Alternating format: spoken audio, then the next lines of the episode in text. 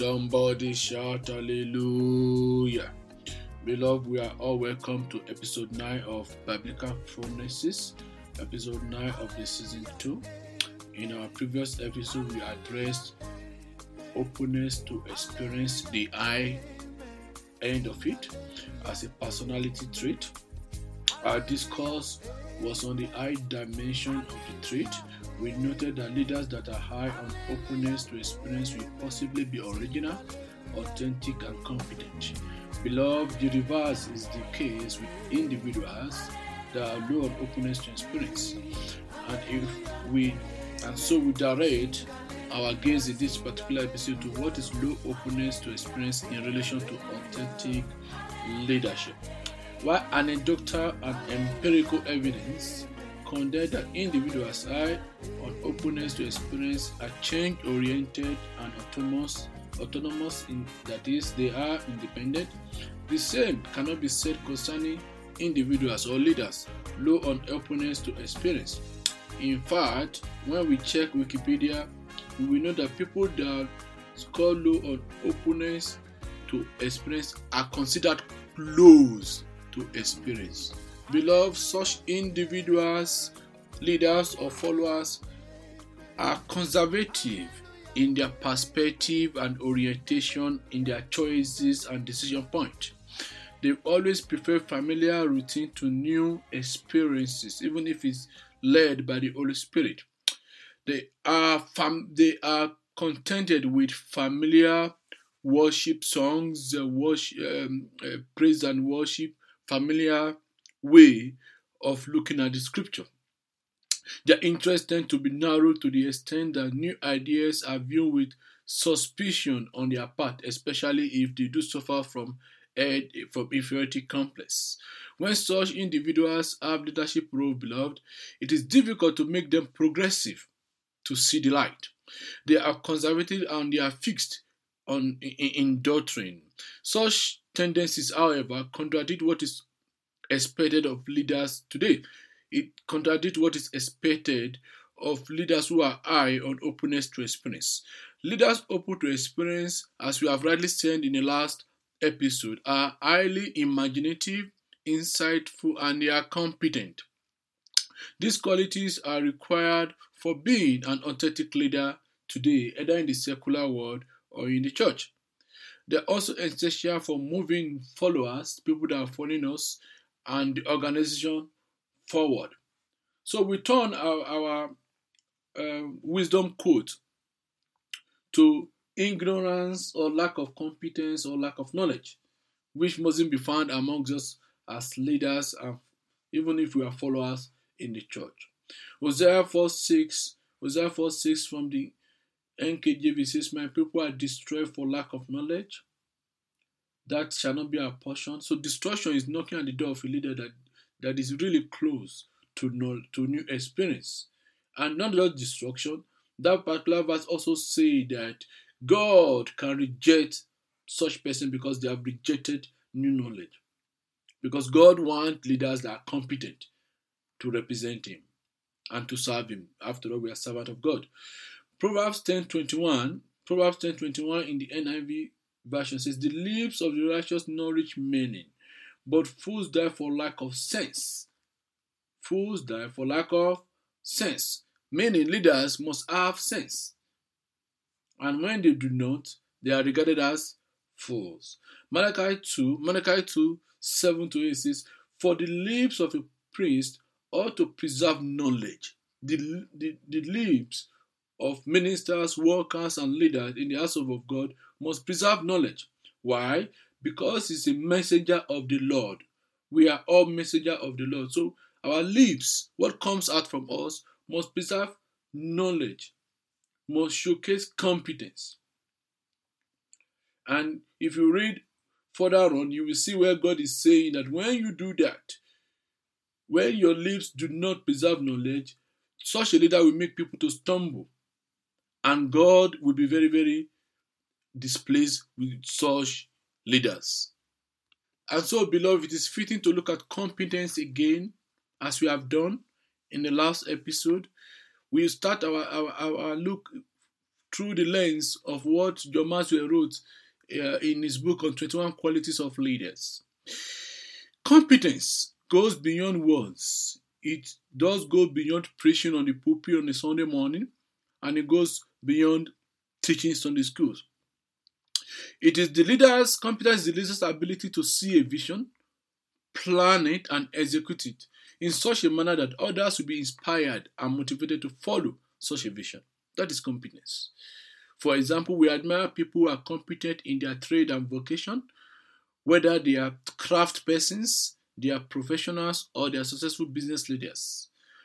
However, we do not have to be Cristiano Ronaldo, the footballer LeBron James, in basketball Bill Gates that we all know very well, or Elon Musk, or our own dear Aliko Dangote to be ad- to be admired and see as competent. Rather, all of us can cultivate competence. That is what God expects from every one of us. No one is exempted. If one wants to cultivate competence, the person must show up. Responsive people know when to show up when they are needed. But highly competent people not only show up, they come to play their part very well in the mission or wherever they are employed to work. Highly competent people will often search for ways to keep learning, growing, and improving. They are therefore open to experience. They are not low to openness to experience, or better still, they are not closed to experience by choice. They are willingly open to learning new things to get the job done in the 21st century. Therefore, as leaders, we must know that our followers expect us to follow through on our tasks and assignment. When added the ball, or in other words, when given assignment by higher authorities, our superiors, good and effective leaders that are competent do not set up others to be blamed for their failure.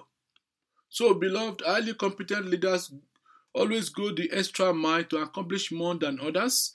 For them, good enough is just the starting point. This attitude always inspire and motivate others in their circle of influence to do the same. In other words, people in their circle of influence that are seeing them competent will also cultivate competence. It is contagious. So, given that relational skills are not enough to survive in today's organization, whether it's a church or a secular organization, no one, especially leaders, can afford to be close to experience. And so, beloved, the lack of knowledge breeds incompetence. And it also breeds arrogance. Such arrogance that leads people around us astray. So, leaders close to experience lack up to date knowledge to be effective in their assignment, both secular and ministerial assignment in the church.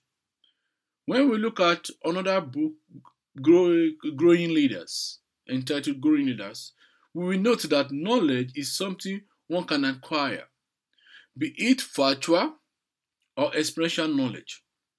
For example, one can gain more knowledge about the people we are led by asking good questions and listening carefully for their feedback, not reacting negatively or sharply to criticism. When we fail to do so, we perpetrate incompetence. When we fail to learn from feedback, we perpetrate incompetence.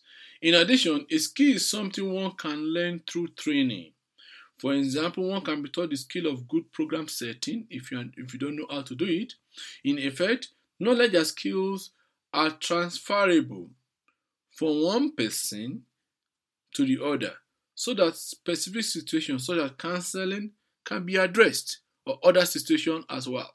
If you recall in the previous episode, we mentioned the case of a retired a retired pastor in being leaders who knew how to preach very well. He knew how to preach, he knew how to teach, but he could not apply that knowledge. And so his congregation viewed him while he was active as incompetent. That shall not be our portion in the mighty name of Jesus. Those situations are what we can avoid when we cultivate competence in our assignment. So today, while skills and knowledge are accessible, even with technology today. Some leaders remain stuck in, tra- in traditions. They remain conservative to the detriment, unfortunately, of the people around them. They are not the only one that is losing, even the people around them are not able to progress. And sadly, some people will, will follow them. So such leaders have stopped growing. Since growing leaders cultivate competence, they have stopped without knowing it, following the instruction of, of the word of the Lord, as we have read in Proverbs as well as in Hosea. So our biblical phronesis quickly, we have five of them in this episode. Number one says, people low on openness to experience will be perceived as less authentic as leaders because they will not have vision. Where there's no vision, the people perish. They will have no vision. Because competent leaders have vision, they will state it, they will plan it, and they will execute it well. And people will see their competence and talent on show. Number two, BP in this episode is leaders close to experience have narrow interest fixed to traditions of men of two times. You will hear, ah, this is how we do it in Nigeria. This is how we do it in Ghana. This is how we do it 20 years ago. This is how we do it 50 years ago. Forgetting that the gospel that we are we are talking about today is more than 2000 years and it has evolved over time. Number 3. God. Number 3 BP. God and humanity has no use for incompetent leaders, either in the secular world or in the church. God actually frowns at incompetence. If you look at our our wisdom quotes in this episode. Then number four, growing leaders cultivate competence through the acquisition of knowledge and skills. They are continually growing. They are continually growing. They are voracious readers. They read widely and apply that uh, that knowledge for the benefit of the people around them. Number five, effective leaders combine knowledge and skills with competence to take their organization to higher levels of excellence and influence.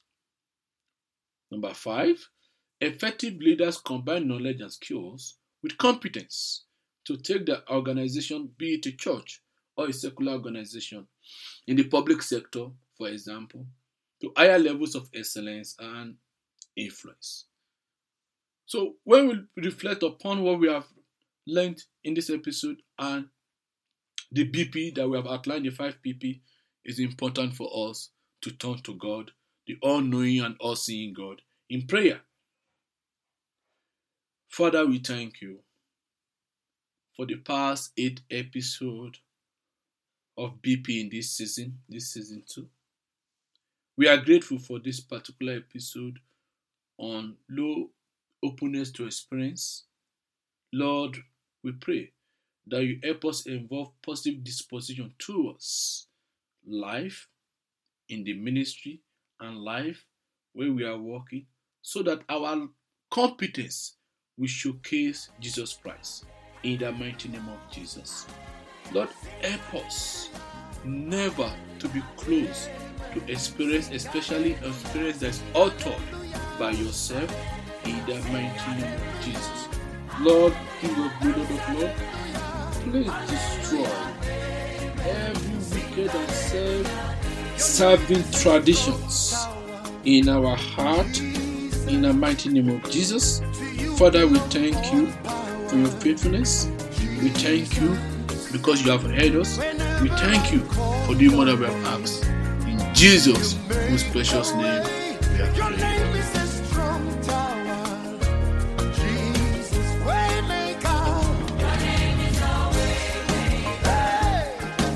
Beloved, if you enjoy this episode, please like us on our various media platforms and also join us at the Redeemed Christian Church of God Restoration House online or on site in Bloemfontein, South Africa. We welcome comments from you. Please use all our platforms on Facebook as well as YouTube. Till we come to you in the next episode of Biblical Phronesis, may the Lord keep you safe and blessed. May He shower you with divine wisdom daily to succeed in the mighty name of Jesus.